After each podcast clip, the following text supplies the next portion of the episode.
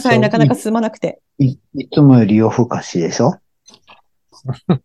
大丈夫、大丈夫です。じゃあ、じゃあ行きます。アラフィフ。自分探しの旅。皆さんこんばんは。山田犬です。水野です。由美ここです。この番組はアラフィフおじさんの二人がゲストと一緒に人生を振り返ってちょっと反省しながら自分探しをする番組でした。してます。はい。じゃあ続きやりましょうよ。前回は謎の千人の人が岩盤浴のラジム温泉に実はいたよっていうところから、千人みたいなおじいさんが由美子さんいたんですかはい、いました。え、それは人っていう玉川温泉よね。そうです。玉川温泉に行ったんは、うんと、えっ、と、大学病院の先生が、はよ、はよ、抗がん剤治療せえっていう話してたけど、ちょっと実家に戻らな、こそんな大きい決断できませんっていう言い訳を使いながら、実家に戻りつつ、玉川温泉に行った。うん、脱す。実家経由で。実家はいラジウム温泉。で、そこで千人に出会いました。はい。何が1000人に出会ってましたよ。まあ、え？っ、と、1000人とはあんまり喋れなかったんです。千人すぎて？なんかね、ひげ？髭が長すぎた。近寄れなかった。真っ白、真っ白。なんかなんかね、杖とかつ1000人いてた。に、1000人に近づこうとすると消えちゃう。えー、やば。消える本物やな。いや、遠でもねくからしか見れない。いやいや、1000人と仲良くされてる方もいるんですけど、なんか私は近づくタイミングがちょっとあんまりよくわからなくて、うん。お話はできなかったんですけど、なるほど。はい、でも他の人たちがいっぱい話してくれて、それもすごく私にに励みになったんですけど、うん。まずケース1のおじさん、アラフィフのおじさんいました。ケースアラフィフのおじさんははい、秋田に住んでらっしゃる方で、うん。喉頭がんうん。があるらしいんですね。うん、で、その方は、お父様も抗がん剤を一切せず、うん、その西洋医学的な病院では全く治療せずに、うん。お父さんは生きてらっしゃる。でも、がん患者。で、その方もその喉頭がんね、ずっと腫瘍があるけれども、うん。10年前ぐらいから、うん。がんはあるけれども、えー、何もしてない。うん。何もしてないというのは、その、手術とか、うん。抗がん剤とかしていない。うん。で、毎年検査は受けるけれども、うん。必要最低限の検査だけあって、すうん。どんなことがあっても細胞診とか取らないでくれってお願いをしてるらしいんですよ。で、えー、山田犬さんの船瀬さん、お名前何でしたっけ？下の名前。話した下の名前だったかな？春、春、春一？春。はい僕、船瀬さん、名字しかね、いつも気にしてなかったんで、ふ名字と顔と喋り方しか出てこない。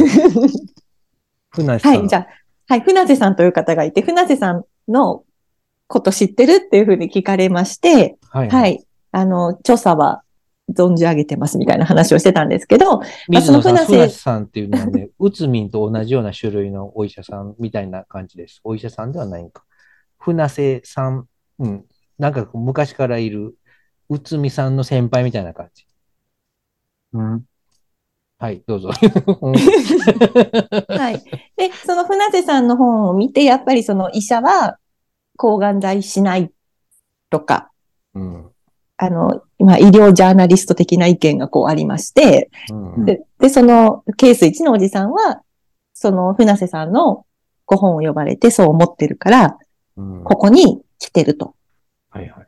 で、自分は、あの、ここの岩盤浴で治してるし、今いいのは R1 だよってすごい勧められて、え、ヨーうグルト。そうです、そうです。R1 飲んだ方がいいよって言われて、へーいや、でも私玄米菜食で今ちょっと食べてないしなと思いながあら、ーですごい勧められて、えー、絶対に自分はうまくいってるからあなたも抗がん剤とか手術とかしない方がいいと思うよ。大丈夫だよ。ここに通ってたら治るよっていうふうに言って。くれて、うん。最後、連絡先交換しませんかって言われて、あ、大丈夫ですって言ってくアラフィなアラフィフおじさん振られた。いなんで大丈夫ですって言ったんですか？や、そこはもう厳しくいかんと、おおアラフィフおじさんすぐ調子に乗るんで。いや、そういう意味じゃなくえて、違いますか絡まれるってこと？すぐに。いやいやいや、ここに毎回いらしてるんだったら、私も毎回ここに来るので、その時にお会いできたらいいですねっていうことうんうんで、ケそうそうそういう感じました。上手。うん。うんよかった。いえいえ。で、はい。ケース2のはい。仲良くしてくださった、えー、お母さんかな？私の両親ぐらいのうん年齢の方がいらっしゃったんですけど、いえー結構膵臓がんで、もう本当にガリガリでした。うん。で、まあ、あのーいろんな治療をしたけれども、抗がん剤がなかなか効かない。うん。で、打てる抗がん剤もなくなってきた。うん。で、最後に、えー望みをかけて、ここに、の息子さんたちとが連れてきてくれたとおっしゃる福岡県から来ていらっしゃった方がいて、お母さそのかん何日目ぐらいの方なんですか？その、温泉に来てからもう何日も過ごされてるんですか？そうですね。だから2週間毎回来てらっしゃるはあ、なるほど。うちの、えー3日目後ぐらいに私があお会いして、はいはいはい。で、今回は2回目だったらしいんですよ。あの、うん2週間の当時の2回目うんうん。をして、まあ、ここにいると気持ちがいいうん。し、えー、抗がん剤がもう一回新しいのをできるかもしれないみたいな感じで、やるんだったら調子整えてから来ようと思っていらしてるっていう方だったんですけれども、うんまあ、そのお母さんの、まあ、人生ので起きた出来事とか、うん。お話ししてくれたこととか、まあ、そうですね。まあ、いろいろお話を聞いてうん。くださった。けれども、とても体は弱弱しかった。うん。でも体は弱弱々しいけれども、やっぱり生きる希望を持ってこうやって来てるんだなっていう姿を、そのお母さんから見ました。なるほど。で、その他にもたくさんいらっしゃったんですけど、まあ、おうん当時なので、結局裸になるので、うん。あの、結構もう、目で見てわかりますよね。その方の状態とかが。はいはい。体のいろ感じで。いろ、いろんな方の、例えば傷があるとか、手術したんだろうかとか、どれだけ肉が落ちちゃってるのかとか、もしくは薬の反動でむくんでるのかとか、そういうのが、まあよくわかって、うん。で、玉川温泉に行った時に、私の中の結論としては、やっぱ元気になりました。あ、そうですか。はい。えー、行く前あと帰ってきた時と比べるうんと。うん。うんなんかみんなが効いた。人とのおしゃべりで元気になった。どっちもですね。うーん。どっちも、あの、本当に綺麗な自然の中にあるし、やっぱりこうみんな同じ目的があるじゃないですか。うん。今より良くなりたいっていう希望があって、で、いろどいろんな治療してる人もいて、っていうことが見れたのが良かったし、なかなかこういうふうないろんな、いろんな立場でいろんな年代の人と出会うことってなかったので、同じ病気として、病自分が病気が分かってからはなかったので、うん。そこの玉川温泉ではすごく励まされました。なるほど。玉川温泉行くことによって自分の中の3つが1つの同じ方向を向く感じにもなったようなこともあるってことですか？はい。だけど、すごくそれは考えてたんですね、私その時に。うんでもそれ考えれば考えるたびにいつも眠くなっちゃって。なかなか答えが、なんか、はっていう瞬間があるのかなと思ったらありませんでした。玉川温泉では。。うん。なるほど。眠くなる。いいと思います。で、玉川温泉から帰ってきて、結局その時にもう抗がん剤をするかしないかの返事は帰ってきてから返事をしたんですか？そうです。で、結局どうされたんですか？えー前日までずっと悩んでました。うん。どうしようどうしようって悩んでて、でも、抗がん剤を始める前に、私の腫瘍の大きさをもう一回エコーで測ってくださいって先生に約束してたんです。ああ、はいはい。それひょっとしたら温泉行くことによって小さくなってるかもみたいな希望があったってことですか？そうです。はい。で、測ってみたら、うん。1ヶ月前までは1ヶ月で1センチ大きくなったっていう話がああったと思うんですけど、ええ。その1ヶ月間、玉川温泉に行った1ヶ月間で、うん。腫瘍の大きさは、うん。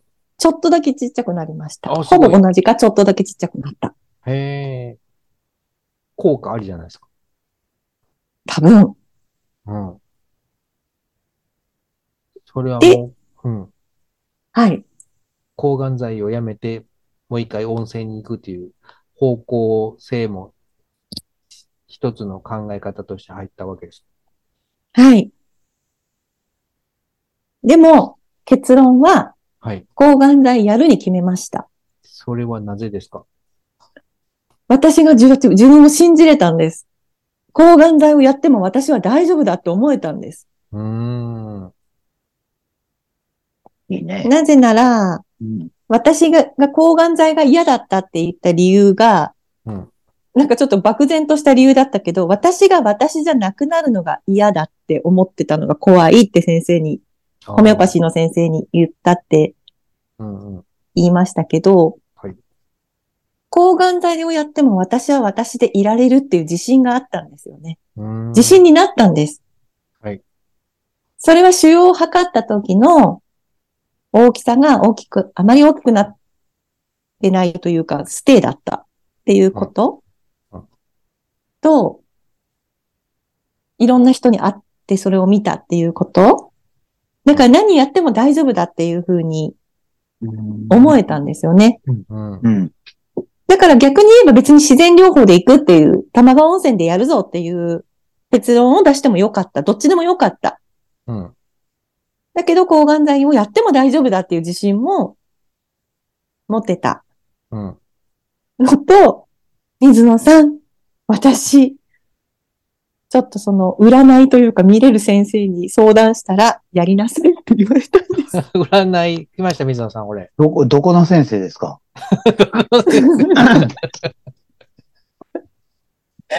も う。ね、最近もね、ちょっとね、最近もちょっとね、占いづいてるんだよね。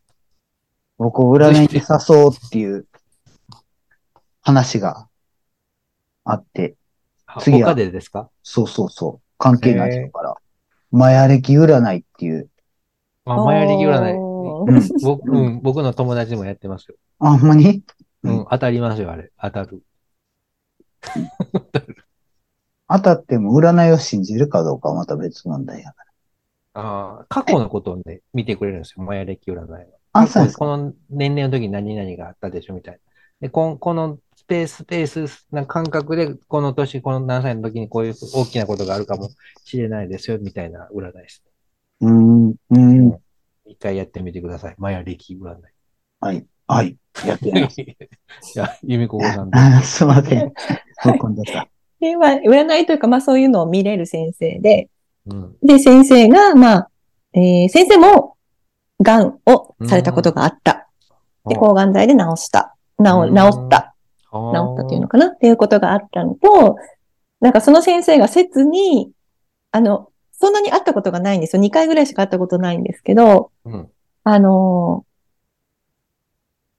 すごいね、渾身の力を込めてあなたに生きていてほしいのって言ってくださったんですよね。へえ。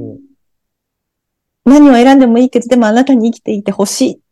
うん。でも抗がん剤をやっても大丈夫だと思うからやりなさいっていうふうに言われて、先生に言われたからやりなさいって言われたからやったわけではうん。ない。んないというか、まあ、同じ方向を向いていたっていう感じなんですけど、うん。まあ、それもあって、うん。なんか、そうですね。自分が信じられた、私が私でいられるっていう自信があって、抗がん剤をしました、7月に。いよいよ始まりました、抗がん剤治療。これはい何回か計画的に打っていくんですね。普通は1回で終わらないですよね。はい、えっ、と、前半4回、後半4回の計8回。うん。1回目やり終わってからどんな感想だったんですか？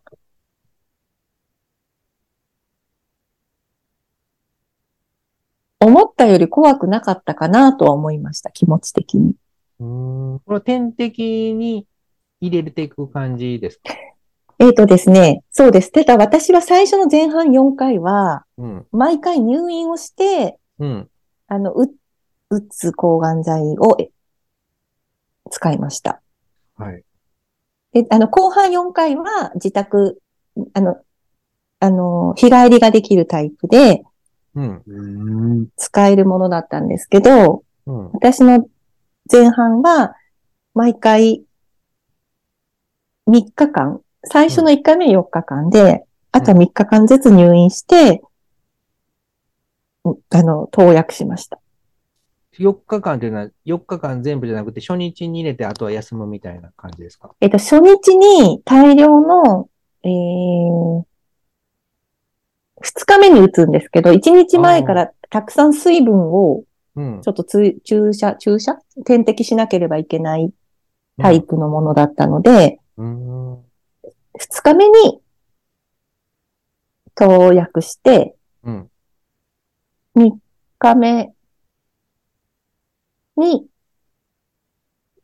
その、えー、アナフィラキシー的なものが出ないかを見て、はいはい。4日目に退院。ですね。あとすいません、もう一人いました、大事な先生。千人じゃなくて。専任じゃなくて、これも普通の西洋医学の。先生だったんですけど、うん。うんその抗がん剤や、やりな、やった方がいいと思うっていうふうに言われたときに、うん先生に言ったんです。抗がん剤って自分が効くか効かないかもわからないのに、うん。効くか効かないかっていうのは成績がいいか悪いか。うん。成績って言うんですね。あ、わか、わ成績というんですかね。えっ、と、まあ、効くか効かないかですよね。効きやすいか効きにくいか。うんう。ん。もう打ってみなきゃわからないみたいな状態、状態で、そんな自分の命を削るのが嫌だとか、うん。例えば、ご、何年生存率 ?3 年生存率とか、3年と1日生きたら、3年生存率100%みたいなうん。数え方とか、その自分の状態が悪くても、生存率高いからこれがいいみたいなこととか、うん。そういうのすごいなんか数字のトリックのような感じがするし、うんそうですね。なんか、そそれで使いたく、なんか例えば、えー抗がん剤の認可を出すのに、例えば100人受けて、100人中何パーセントかにいい結果が出たら、それは治療の効果があると認められるうんはいうん。という数字が、私の中では納得いくような数字では到底なかったんですよ。うん。うん。パーセンテージがね。はい。で、それをす素直にぶつけたんですよ。そうんの、知り合いの方の旦那さんだったので、うん抗がん剤ってき、こんなに、なんていうの、あのー犠牲にするのも大きいのに、うん。使うのがためらわれるみたいなことを言ったとしたら、うん。うん。例えば10人患者がいたとして、抗がん剤を使って2人救えたとする。5年生存したとする。で、あなたはたった2人って言ってるけど、医者だったら、2人救えるんだったら、それは使うよ。うん。二人でも救いたいと思うんだよ。それががん治療っていうものなんだっていうふうに説得された、説得というか言われたんですよ。あ、だから私の中では、二人しか救えないって思ってたけど、う。うんん。その先生からしてみれば、二人でも救いたいなんだなって思ったんです。うん。うん。それで、あーって思ったんですか？なるほどって思ったわけですか？そうです。それ、その時に、あ、先生は決して他の8人を見捨ててるわけじゃないんだって思ったんです。もちろん全員救いたいんですよ。うん。全員救いたいけど、現状では、半分以下ぐらいになっちゃってるかもしれない。うんうん。でもそれでも、最後まで治療しようと思うものなんだっていうことに結構胸を打たれたんですね。なるほど。だからそれの先生にああの話を聞いたことも結構自分の中で抗がん剤使うっていうふうに思えたことの一つではありました。うーん。なるほど。で、実際にあの抗がん剤打った時は、1回目はそうでもなかった。割といけるかなみたいな。でも頭が冴えまくって、はい。すごかったです、なんか。頭が冴えてくる。頭が忙しくて、はなんか、インストールされてるみたいだったの。うん。あ、え、もう入力されていくっていうこと？情報が？いや、うんなんか、夜寝る時も、うんその、ずっと、あの、アップデートされてるみたいな気持ちになっちゃって、頭が冴えてるってことですか？あ頭が冴えてる、眠れない、寝れ、うん眠れない。いろんなことが早く考えられるみたいな感じ。うん。なんかこう、そうですね。それが一番最初は寝れなかった。うーん。うんしんどいとかは別になかったんですか？一番最初はなかったです。なるほど。2回目はある程度期間を空けてやるんですか？えー私の場合は、3週間に1回でした。うーん。で、2回目は、2回目になると、だいたいもう髪の毛が抜けてくるので、うん3週間経っているので、うんあのーすごいですよ。さあ、何もしないのに抜けていくか。うん風が吹いただけで。で抜けていく。へえ。うん。で、それがあったり、あと、むくみが出てきたりとかもして、うん。うん。1回目よりかは2回目の方がしんどいですし、体の中にやっぱり、なんか残るみたいなので、あうんほとんど出ていくらしいんですけど、1回目のやつが？えっ、と、抗がん、抗がん剤って体の中に留まるのっていろんな薬があると思うんですけど、基本的には数日間らしいんですよ。なので、あの、抗がん剤打ったら、2、3日はトイレ2回流した方がいいとか言われます。うん。それは何でですか？えー自分の体からまだ被爆させてしまうらしいんですよ、他人を。なるほど。跳ねたやつなが。ので、うんそうです、そうです。なるほど。だから、ちっちゃい子とか動物とかにもなるべく触れないようにしてました。うんうんうん。はいはい。で、私ね、全く吐き気とかなかったんです。ええそれよかったね。本当に吐き気もなかったし、うん。だから、その、私最初に抗がん剤の副作用でみんな気持ち悪そうって思ってたのはもちろんそういう方もいらっしゃるんですけど、かなり吐き気に関しては、あのね、改善されてます。あ、今の抗がん剤は？そうです。あの、吐かせないようにしてる。あの、吐くっていうプロセスって結構複雑らしいんですね。あの、うん体の中のメカニズムとしては。拒絶みたいな感じなんですかね？解毒みたあいな。の、それもあるし、例えば、自家中毒みたいにそこ、吐いた場所を見ただけで吐いちゃう人とかいるらしいんですよ。その、この間この病室で吐いたから私吐いちゃうみたいな。もらいゲロみたいな。うん。なんかね、頭の中の記憶がそうさせてしまうらしいんですね。へうえ。だからそういうのをさせないためになるべく吐かない方がいいらしいんですよ。うーん。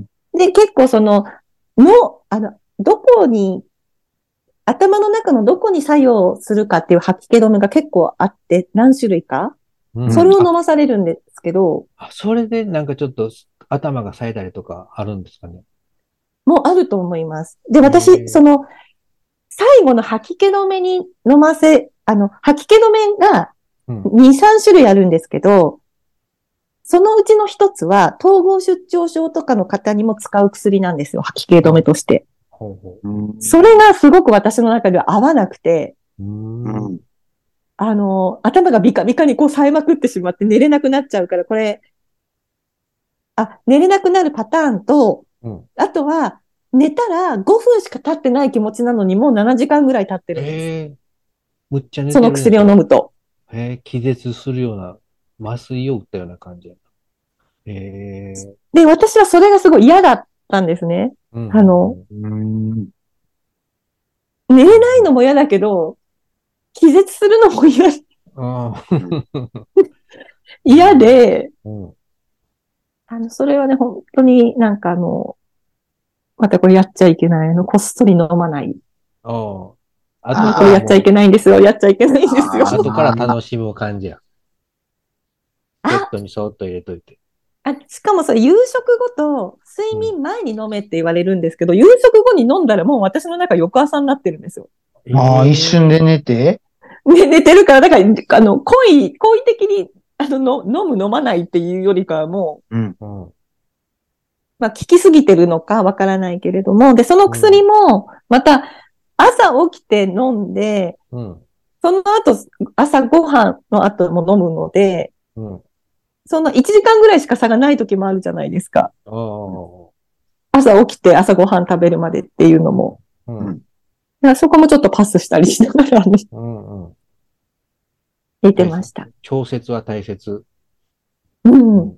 でも、あれですよ。あと、あの、抗がん剤治療をしてる方には、はい私の大学病院のところでは特別メニューがあったんです、ご飯の。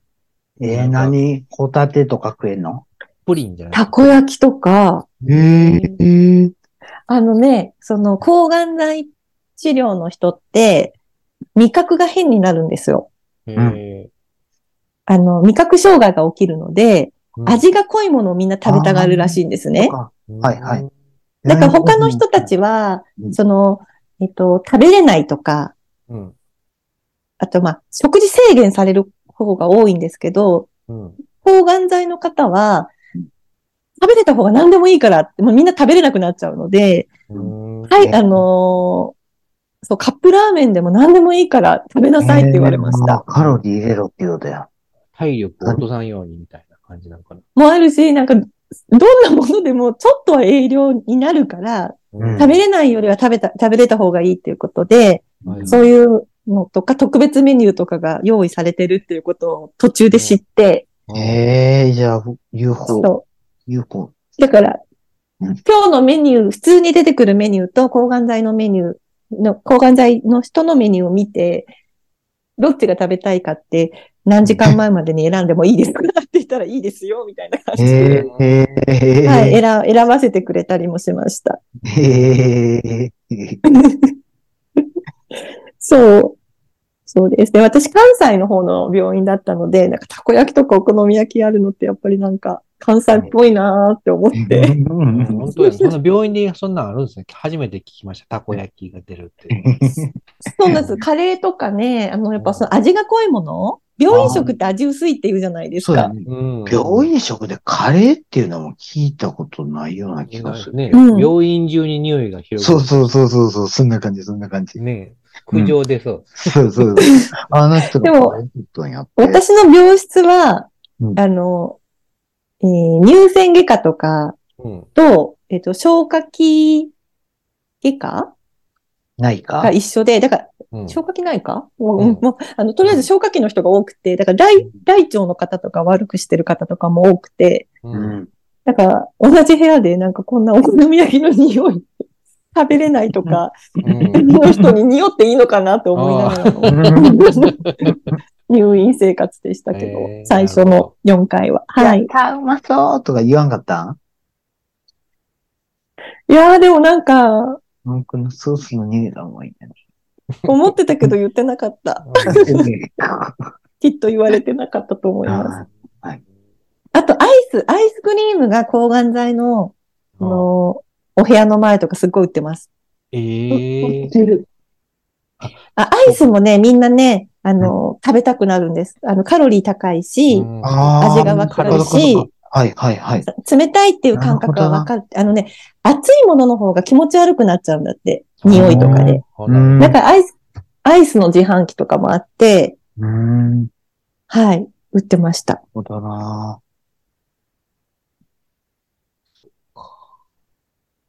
それで、8回抗がん剤を終えて、8回、普通は8回で決まってるんですか？普通はそうですね。前半の4回で、4回、うんなんかその薬をやっぱり組み合わせて使った方が最近は成績がいいというふうには言われてるらしくて、うん。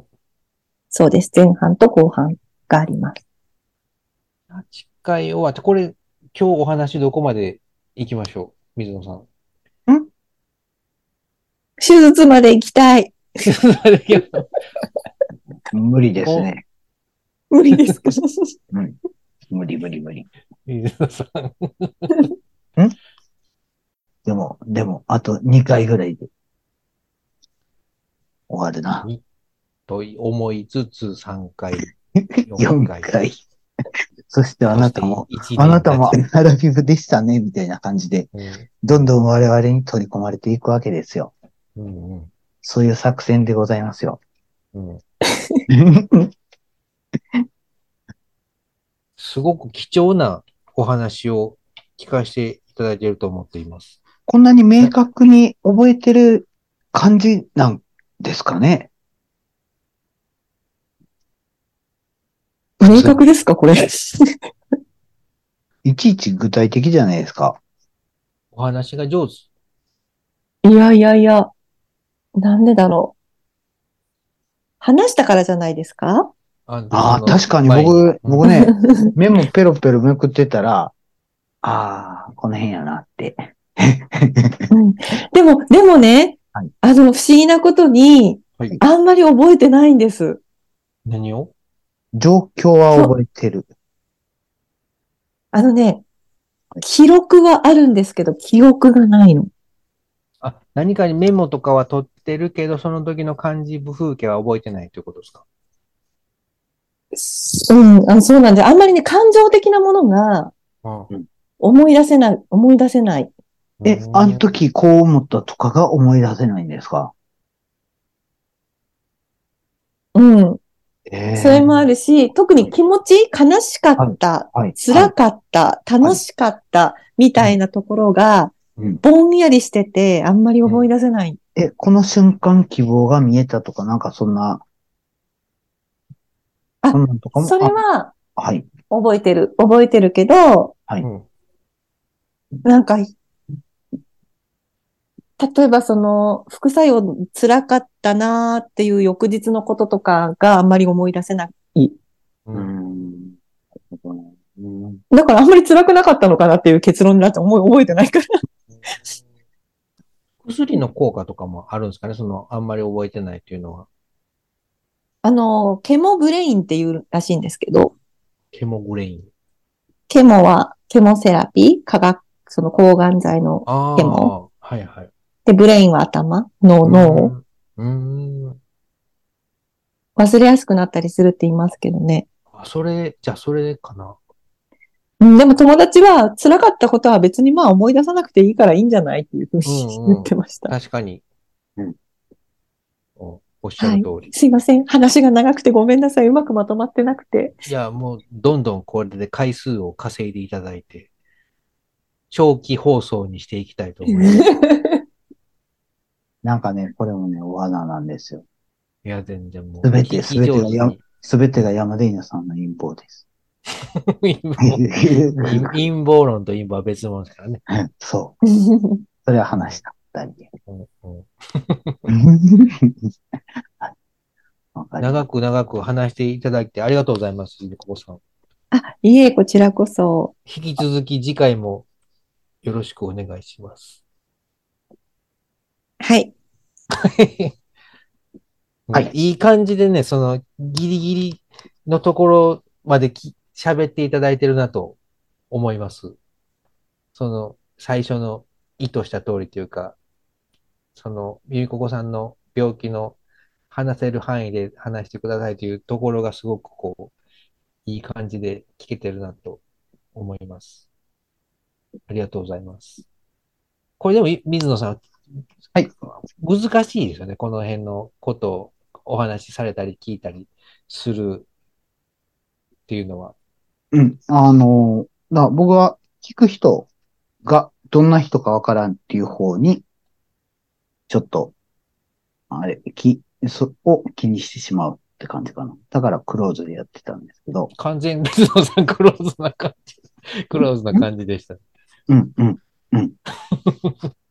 そう。あ、その、リスナーの人にどんな人がいるかわからないからみたいなことですか？うーん、どんな、例えば、藁にもすごい、すがりたいっていう人うん。がいたとして、はい。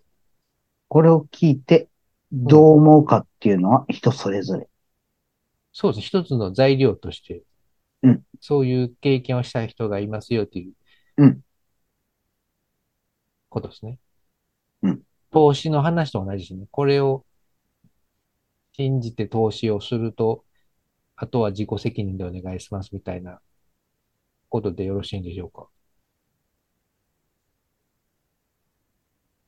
別にその、でも何かを進めてるわけじゃなくて、由美ここさんの経験を話していただいてるだけなんで、これをした方がいいですよみたいなことはまだ大丈夫ですね。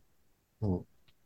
抗がん剤治療した方がいい、しない方がいい、何々の治療がいいっていうふうなことは別に我々のこの3人は特にお勧めしませんので、それぞれのご判断で材料として聞いてください。ということで、どうでしょう、水野さん。投資は自己違う判断でお願いします。そっていうこと？う。うん。投資じゃないですけどね。僕はいつも聞いてる。ラジオ日経ではいつもそれを言ってる。そうそう。責任はそちらでみたいな。うん。うまく水野さん、最後まとめてください。残り40秒。じゃあ、さよなら。あれ、まとまった。まとまってない。ね、まとまった。じゃあ、また。次回。はい。うん？はい。次回も由美子さん、よろしくお願いします。はーい。長いこと喋っていただいてありがとうございました。ありがとういえございます。いえ。はーい。それでは皆さん、さよなら。さよなら。